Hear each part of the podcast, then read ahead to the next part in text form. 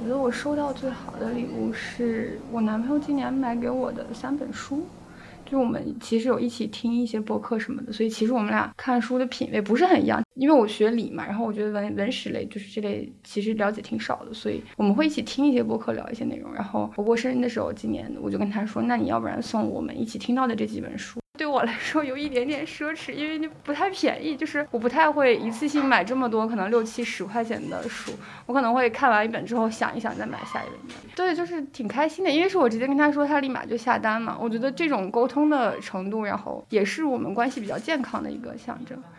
初中的时候画的圣诞卡片，然后他就是整理家的时候找出来，然后现在我们都长大，让他送给我。送我这张贺卡的同时，还给我寄了一盒小小的草莓乌龙的盒子蛋糕。然后就是我觉得，哎呀，好甜。我觉得收到最开心的礼物，就是那种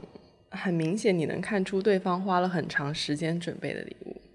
所以我收到最开心的礼物应该是人家可能提前 book 了上海最高楼的九十九层，然后布置了一番，